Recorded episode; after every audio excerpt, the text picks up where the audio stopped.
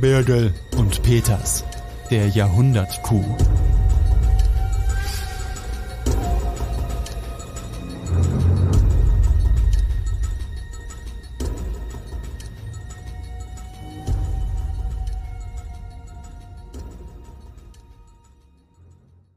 Am frühen Morgen des 25. November 2019, es ist noch tiefschwarze Nacht, dringen Diebe ins grüne Gewölbe ein.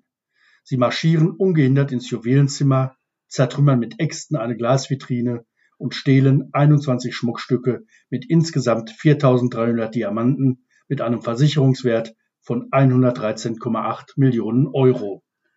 Das Museum, das angeblich so sicher sein sollte wie Fort Knox, ist geknackt der größte Kunstdiebstahl in der sächsischen Geschichte, ein Jahrhundertcoup.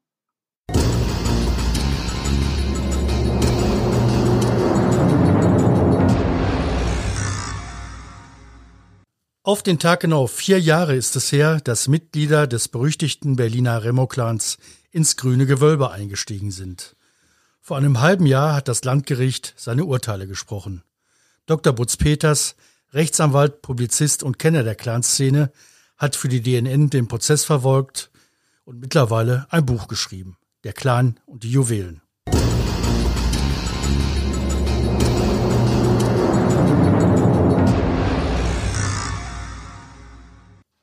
Der sechsten Ausgabe des DNN-Podcastes reden wir darüber, was seit dem Urteil passiert ist, über eine Ausschreibung mit einem sehr delikaten Gewinner und personelle Konsequenzen bei den staatlichen Kunstsammlungen. Mit mir im Studio ist Dr. Butz Peters, Rechtsanwalt, Publizist und Kenner der Clanszene. Butz, eigentlich sollte nach Folge 5 Schluss sein mit unserem Podcast, aber es gibt Redebedarf. Seit dem Urteil vor einem halben Jahr ist doch eine Menge passiert. Fass doch bitte noch einmal den Verfahrensstand zusammen.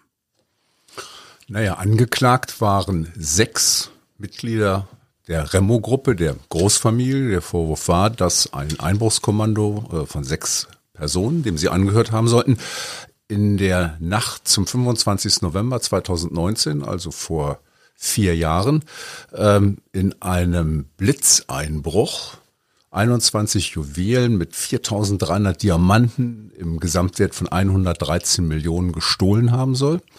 Und das Gerichtsverfahren hat ergeben, es waren 42 Verhandlungstage, ich äh, fasse das im Ergebnis zusammen, dass fünf der Angeklagten verurteilt worden sind als Täter. Also das Gericht ist davon ausgegangen, dass sie dem Einbruchskommando angehört haben. Einer ist freigesprochen worden. Teil dieses Ergebnisses ist gewesen, dass ein Deal geschlossen wurde. Da wurde ein Teil der Beute zurückgegeben von den 21 Schmuckstücken 18, allerdings die drei wertvollsten, die fehlen noch. Und es wurde halt im Rahmen dieses Deals auch gesagt, dass wenn die Angeklagten, die vier, die sich an dem Deal beteiligt haben, ähm, Geständnisse ablegen, dass es dafür dann einen deutlichen Strafrabatt gibt und vor allem das mit Verkündung des Urteils der ersten Instanz, also das, was hier im Mai 2000 23 passiert ist, dass sie dann auf freien Fuß kommen. Das heißt, es sind, von, es sind alle Haftbefehle aus diesem Verfahren aufgehoben worden, bis auf einen. Und zwei Täter mussten allerdings wieder in Strafhaft oder blieben in Strafhaft besser gesagt, weil sie wegen des Einbruchs ins Bodemuseum in Berlin, der Einbruch war 2017, zu Jugendstrafen von über vier Jahren verurteilt worden waren. So, das war der Stand im Mai. Äh, in der Zwischenzeit haben fünf der Angeklagten Revision eingelegt. Einer hat die Revision zurückgezogen, das heißt, es ist noch in vier Fällen ist noch die Revision am Laufen. Der Bundesgerichtshof muss da eines Tages drüber entscheiden. Wann, weiß derzeit niemand. Es wird vermutlich noch viele, viele Monate dauern, bis die Entscheidung ergeht. So und dann Aber auch. Aber wir reden über Monate, nicht Jahre. Nein. Derzeit ist ja der fünfte Strafsenat in Leipzig des Bundesgerichtshofs, der hat sehr viel um die Ohren. Ich habe versucht rauszukriegen, wann mit einer Entscheidung zu rechnen ist. Das war noch alles offen, weiß noch keiner. Da geht es oft hin und her, da werden Schriftsätze noch ausgetauscht, das kann man relativ schwer prognostizieren. Aber es wird mutmaßlich noch viele, viele Monate dauern, vielleicht sogar mehr als ein Jahr. Und der, der zurückgezogen hat, äh, der dürfte dann in Kürze eine Vorladung zum Haftantritt bekommen. Davon ist auszugehen, er muss in Berlin seine äh, Haftstrafe antreten. Berlin ist, sind, da sind ja die Gefängnisse sehr überfüllt. Das ist ja alles, wie wir auch aus anderen Fällen in diesem Remo-Komplex wissen, dauert häufig sehr, sehr lange. Also vermutlich in den nächsten Monaten wird er seine Ladung bekommen. Das Interessante an äh, dieser Causa Abdul Majid ist, Abdul Majid Remo ist, ähm, dass er eingeräumt hat, Beihilfe geleistet zu haben. Also er hat zugegeben, dass er beim Obi die Äxte beim Obi in Berlin die Äxte geklaut hat, dass er das äh, Kreppband gekauft hat, mit dem äh, das aufgeknackte Gitter wieder zusammengewickelt war, was ihm nicht aufgefallen war, über Tage nicht aufgefallen war. Und das Gericht hat ihm das nicht abgenommen, hat gesagt, du bist einer aus dem Einbruchskommando und hat ihn als Täter verurteilt. Er selbst hat eine Beihilfe eingeräumt. Und just der, wo die Revision am interessantesten war, weil das Gericht konnte sich ja nur auf Indizien äh, stützen, der hat jetzt seine Berufung zurückgezogen. Warum und wieso, das ist bisher noch nicht bekannt. Er saß bislang noch in Untersuchungshaft. Das heißt, er wird wäre gut vorstellbar. Heute war von der Justiz nichts dazu zu, äh, nichts dazu zu erfahren. Ähm, er wird vermutlich alsbald aus der Untersuchungshaft entlassen und dann ähm, eine seine Ladung zur äh, Strafhaft bekommen und die in Berlin. Und dann gibt es noch einen weiteren Remo, der demnächst vor Gericht steht, der zunächst nicht mit auf der Anklagebank saß, aber jetzt auch mit dabei gewesen sein soll. Ja, das Verfahren beginnt Anfang Januar. Es sind ähm, weit über ein Dutzend Sitzungstage terminiert. Es soll zweimal pro Woche verhandelt werden. Ähm, er war unter anderem bei dem Trupp mit dabei, die am, in der Nacht des Einbruchs in Berlin bei einer Polizeikontrolle gestellt worden sind. Ähm, mal gucken, was dort genau die Anklage bring, äh, ergeben wird. Jedenfalls muss man sagen, dass er anders als die anderen auf freiem Fuß ist. Da gibt es eine Gerichtsentscheidung zu, dass bei ihm keine Fluchtgefahr besteht. Und ähm, derzeit auch noch völlig offen ist, äh, ob diese, dieses Verfahren auch im Hochsicherheitstrakt stattfinden wird, wie das andere. Das war ja geschützt von äh, in der Spitze 300 Polizei- und Justizbeamten. Ähm, die Angeklagten wurden in doppelten Handstellen vorgeführt. Also wäre überraschend für mich jedenfalls, wenn das Verfahren dort stattfinden sollte, weil der kommt ja als freier Mann in diesen Gerichtssaal. Also jedenfalls ähm, könnte dieses Verfahren nochmal ganz spannend werden, weil es gibt ja eine Vielzahl von Punkten, die noch offen sind. Und da ist es natürlich in seiner Hand. Das Verfahren gegen die Remos, also die, die sechs Angeklagten, hat ja 42 Tage gedauert. Das könnte er natürlich abkürzen durch ein Geständnis, durch einen Deal auch wieder, wenn er einiges einräumt. Und das müssten natürlich neue Sachen sein, damit die Sache interessant wird. Also man darf gespannt sein, ob da einige neue Details noch ans Tageslicht kommen. Gespannt war man auch, wer äh, beim äh, Auswahlverfahren für äh, die Sicherheitsleistungen in den staatlichen Kunstsammlungen das Rennen machen würde. Und siehe da, das ganze Ding ist ausgeschrieben worden und zur allgemeinen Überraschung darf die DWSI, die auch zum Zeitpunkt des Einbruchs für die Sicherheit zuständig waren, auch künftig aufpassen, dass nichts aus dem grünen Gewölbe entwendet wird. Das hat äh, doch bei vielen Leuten zu Stirnrunzeln und bei manchem auch zum Schunzeln geführt. Das Ganze hat natürlich eine gewisse Skurrilität, weil auf der einen Seite hat der Freistaat Sachsen genau dieses Unternehmen verklagt auf die Zahlung von 15 Millionen Euro ähm, und hat geltend gemacht, es äh, bestünde ein Schaden insgesamt von 89 Millionen Euro, weil halt Schmuckstücke beschädigt zurückgegeben worden sind und die drei wertvollsten noch fehlen würden.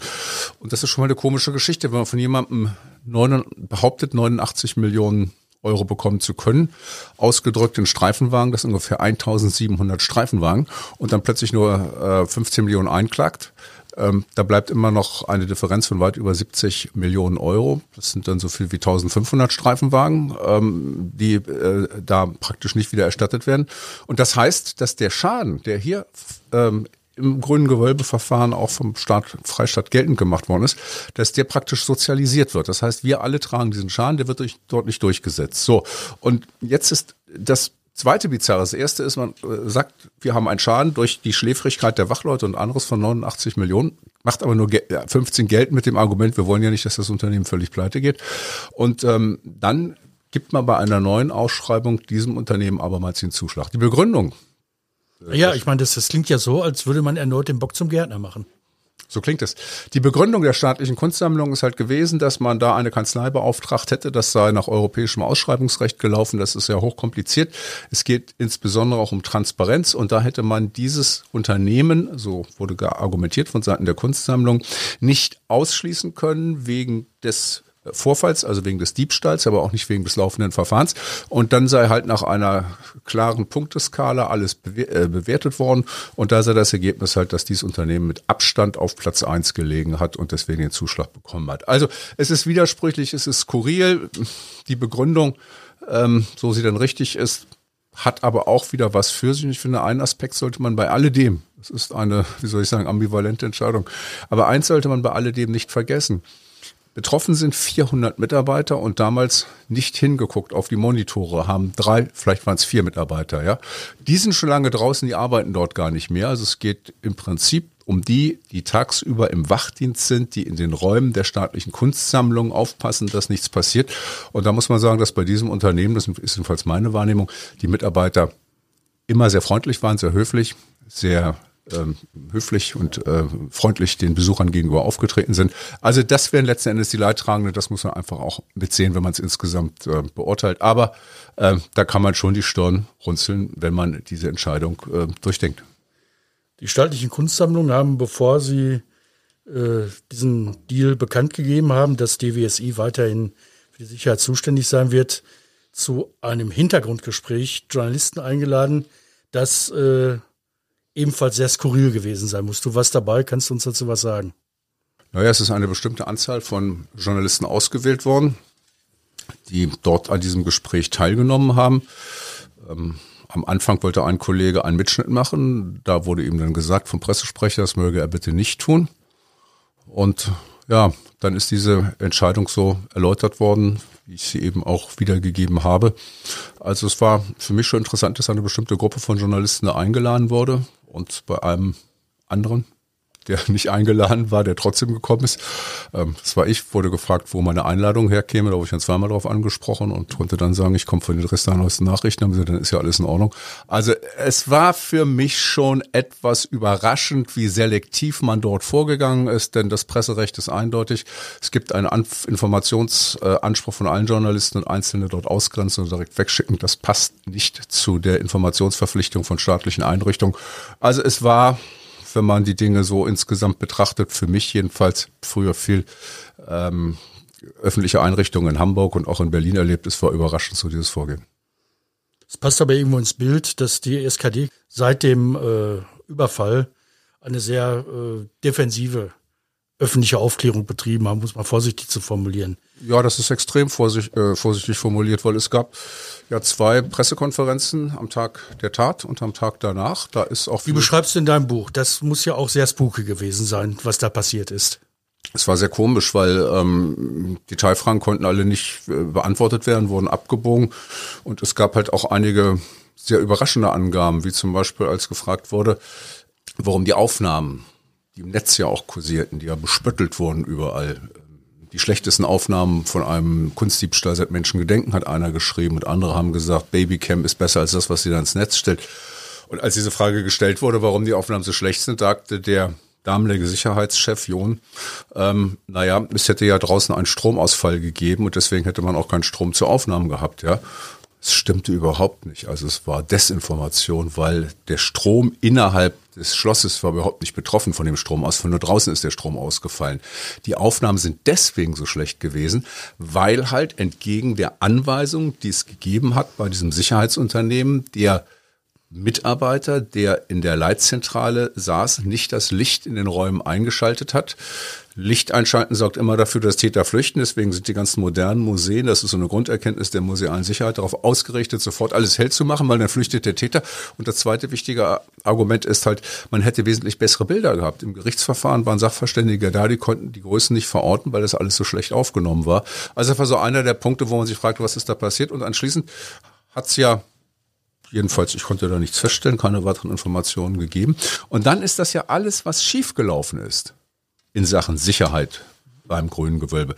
Das ist ja erst im Rahmen des Gerichtsprozesses rausgekommen. Da muss ich auch sagen, große Anerkennung für den Vorsitzenden. Vorsitzenden Andreas Ziegel, der hat in die Richtung auch sehr gefragt. Der ist sehr viel bei rausgekommen, vor allem durch die Sicherheitsmitarbeiter. Man hätte diesen Aspekt auch kleiner fahren können. Aber ich fand, es war sehr wichtig, damit auch die Öffentlichkeit erfährt, was da alles schiefgelaufen ist bei den staatlichen Kunstsammlungen.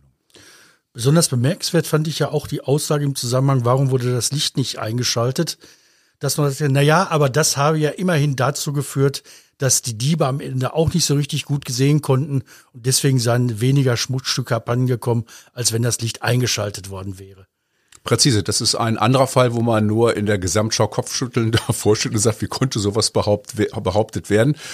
Ähm, ja, es ist ähm, versucht worden von ähm, Dirk Bockert, äh, dem kaufmännischen Geschäftsführer, der jetzt demnächst wechseln wird, er hat dieses so erzählt und später kam halt raus, dass die ähm, Leute auch vom Sicherheitsdienst, die Verantwortlichen, Verantwortlichen dort gesagt haben und auch Mitarbeiter der Polizei, nee, andersrum wäre es genau besser gewesen. Ja, ja das ist, ähm, wie soll ich sagen, in der Gesamtschau alles nicht sehr, sehr schön gelaufen. Und ähm, ich kann nur sagen, dank des Prozesses, ich habe es eben schon gesagt, dank des Prozesses ist ja in vielen Punkten, die einfach schiefgelaufen sind, die Wahrheit ans Licht gekommen. Jetzt kann man die ganzen Dinge wesentlich besser einschätzen.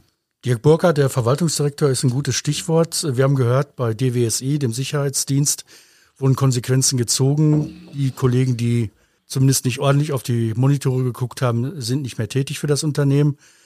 Auch bei den staatlichen Kunstsammlungen hat es personelle Konsequenzen gegeben. Sehr, sehr spät, erst jetzt in den letzten Wochen.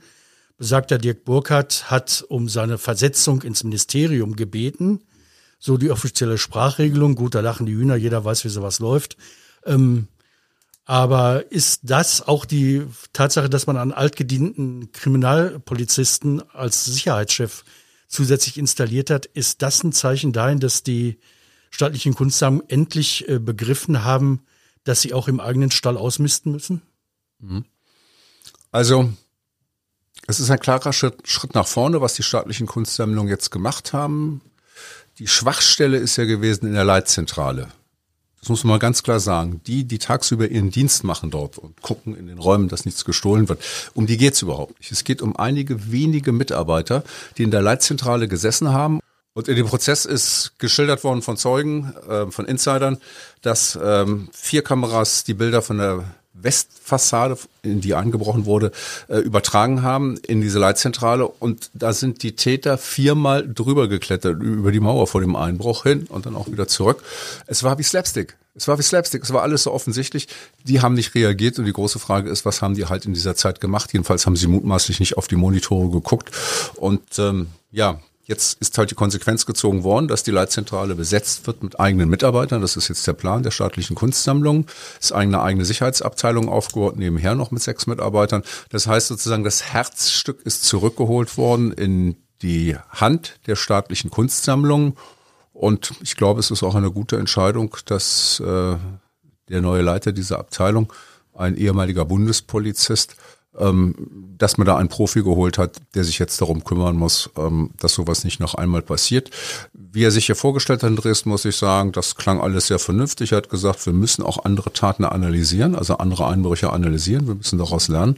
Hätte man beispielsweise richtig den Einbruch ins Bodemuseum zwei Jahre vor dem Einbruch ins Grüne Gewölbe analysiert, hätte man halt feststellen müssen, das Wichtigste ist der Außenschutz, nämlich der meldet, wenn Täter äh, losmarschieren. Daneben gibt es noch den Innenschutz. Dirk, Dirk Sündram, der damalige Direktor des Grünen Gewölbes, hat gesagt, wir haben mit allem gerechnet, aber nicht mit einem Angriff von außen. Mhm, das ist für mich jetzt aber wieder ein anderes Thema. Okay. Es hätte man gesagt, bei dem Bodemuseum, woran hat es gelegen? Da ist nämlich an einer Stelle, hat die Alarmanlage nicht funktioniert. Dadurch sind die Täter eingestiegen. Hätte man hier mal in Dresden checken können.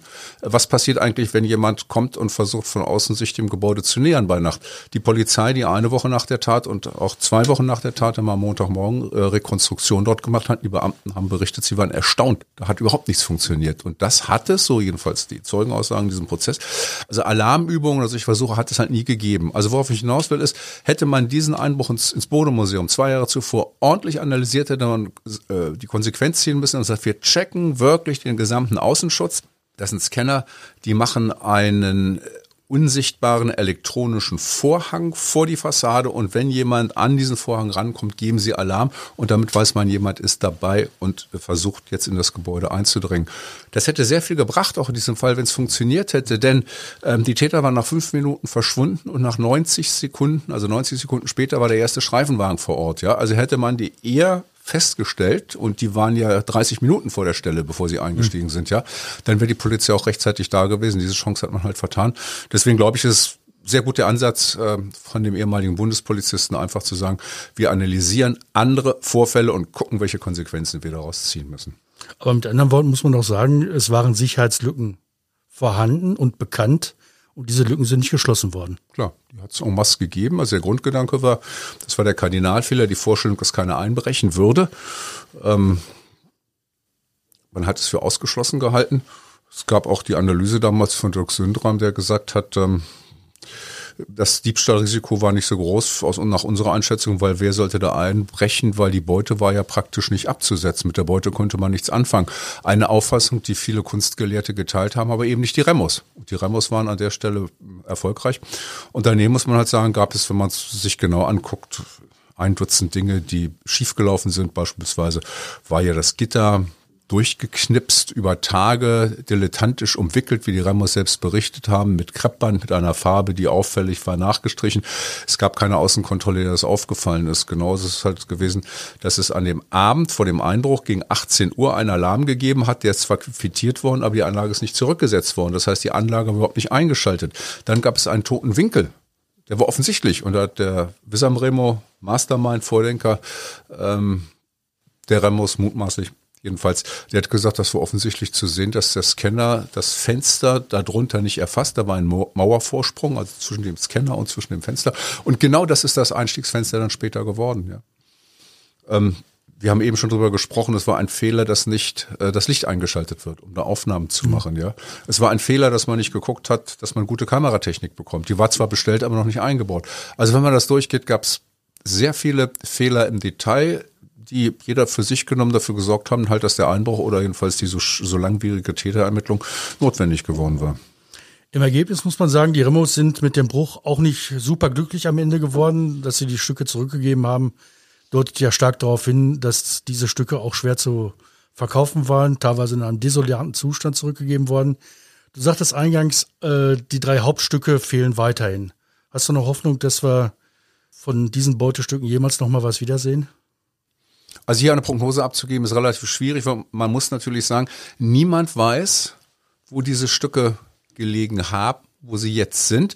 Man weiß ja nicht mal, wo die anderen 18 Stücke bis heute gelegen haben. Da gibt es Feuchtigkeit drin. Es gibt die Vermutung, dass die gelagert worden sind in der Nähe von Wasser oder ähnlichem. Also könnte daher die Feuchtigkeit kommen. Ähm, das ist der eine Aspekt. Und der andere Aspekt ist halt, dass die drei Stücke, die jetzt fehlen, jedenfalls zum Teil ähm, Juwelen beinhalten, die relativ hoch sind. Das heißt, die könnte man runtergeschliffen haben. Das ist jedenfalls die Befürchtung äh, von einigen Experten und verhökert worden sein könnten. Dann wären sie weg. Vielleicht kommen sie demnächst noch eines Tages. Also ich wünsche jedenfalls von Herzen auch den staatlichen Kunstsammlungen, dass diese drei Stücke wieder auftauchen. Aber nach alledem, was wir jetzt in dem Verfahren erlebt haben, wo ja praktisch alles, was die Remos hatten, die angeklagten Remos, in die Waagschale geworfen wurde, um eine möglichst milde Strafe zu bekommen, da kann ich mir nicht so richtig vorstellen, dass demnächst noch äh, die letzten drei Stücke zurückgetragen werden. Wenn sie da wären, wären sie vermutlich mit abgeliefert worden. Butz Peters, bis hierhin vielen Dank. Butz Peters ist, wie gesagt, Prozessbeobachter, Rechtsanwalt, Kenner der Clanszene und Autor des Buches Der Clan und die Juwelen, was dieser Tage erschienen ist. Butz, vielen Dank. Gerne. Und in der nächsten Folge, Folge 7, reden wir darüber, wie liefen die Festnahmen ab? Wer ist das Mastermind bei den Remos? Wer hat den Bruch sozusagen geplant? Wie ist die Rolle der anderen Mitglieder des Clans überhaupt, die gar nicht jetzt vor Gericht standen? Und ist der freigesprochene Remo wirklich unschuldig. Birgel und Peters, der Jahrhundertkuh.